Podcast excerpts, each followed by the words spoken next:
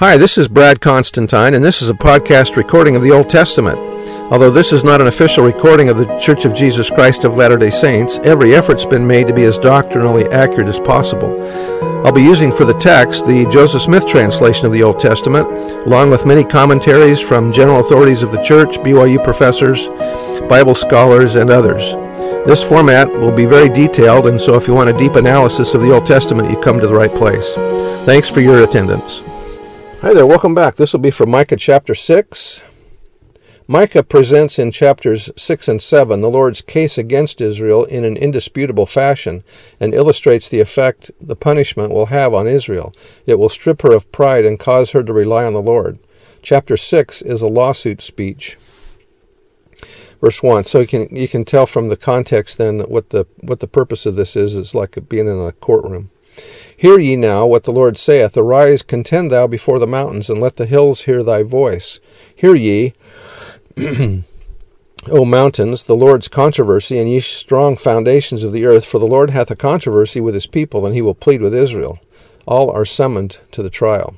O my people, what have I done unto thee, and wherein have I wearied thee? Testify against me. The Lord is not at fault for their punishment. For I brought thee up out of the land of Egypt, and redeemed thee out of the house of servants, and I sent before thee Moses, Aaron, and Miriam. This was to show that the Lord had done his part of the covenant. O my people, remember now that what Balak, king of Moab, consulted, and what Balaam the son of Beor answered him from Shittim unto Gilgal, that ye may know the righteousness of the Lord. Back in Numbers chapter 22 it reads, And Balak the son of Zippor saw that all Israel, all that Israel had done to the Amorites, and Moab was sore afraid of the people because they were many. And Moab was distressed because of the children of Israel. And Moab said unto the elders of Midian, Now shall this company lick up all that are round about us, as the ox licketh up the grass of the field. And Balak the son of Zippor was king of the Moabites at that time. He sent messengers therefore unto Balaam the son of Beor to Pethor, which is by the river of the land of the children of his people, to call him, saying, Behold, there is a people come out from Egypt. Behold, they cover the face of the earth, and they abide over against me.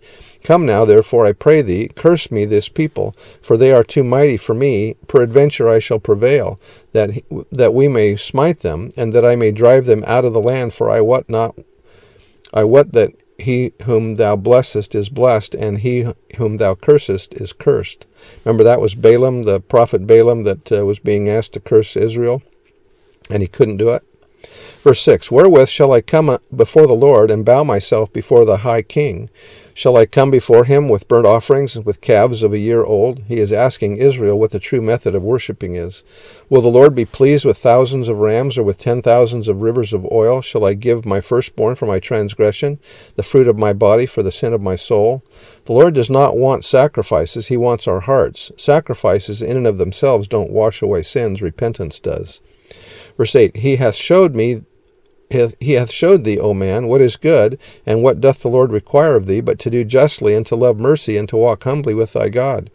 Keep the commandments, notwithstanding the crime and punishment, God would show his people how to be just and how and also how to be merciful. Maybe the Lord maybe the name of Micah fits here. Remember his name means who is like Jehovah, for greatness and mercy and compassion. We're supposed to be like that. Verse 9 The Lord's voice crieth unto the city, and the man of wisdom shall see thy name. Hear, the, hear ye the rod, and who hath appointed it?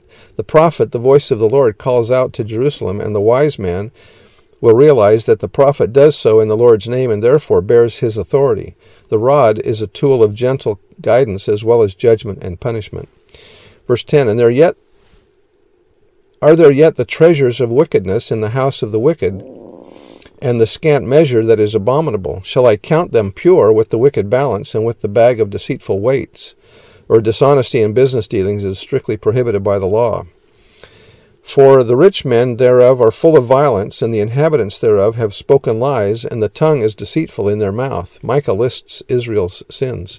Therefore also will I make thee sick in smiting thee, in making thee desolate because of thy sins. These are a series of covenant curses found in Leviticus 26 and Deuteronomy 28. Thou shalt eat, but not be satisfied, and thy casting down, or thy hunger shall be in thy inward parts, shall be in the midst of thee, and thou shalt take hold, but thou shalt not deliver, and that which thou hast thou deliverest will I give up to the sword. Thou shalt sow, but thou shalt not reap. Thou shalt tread the olives, but thou shalt not anoint thee with oil and sweet wine, but thou shalt drink wine. For the statutes of Omri are kept, and all the works of the house of Ahab, and ye walk in in their counsels, that I should make thee a desolation, and the inhabitants thereof a hissing. Therefore ye shall bear the reproach of my people. The people are wicked. Israel will not keep the law of the Lord, but they will keep the statutes of wicked kings, Omri and Ahab. For this the Lord will punish them. Anyway, that's the end of the chapter, and we'll see you next time. Bye.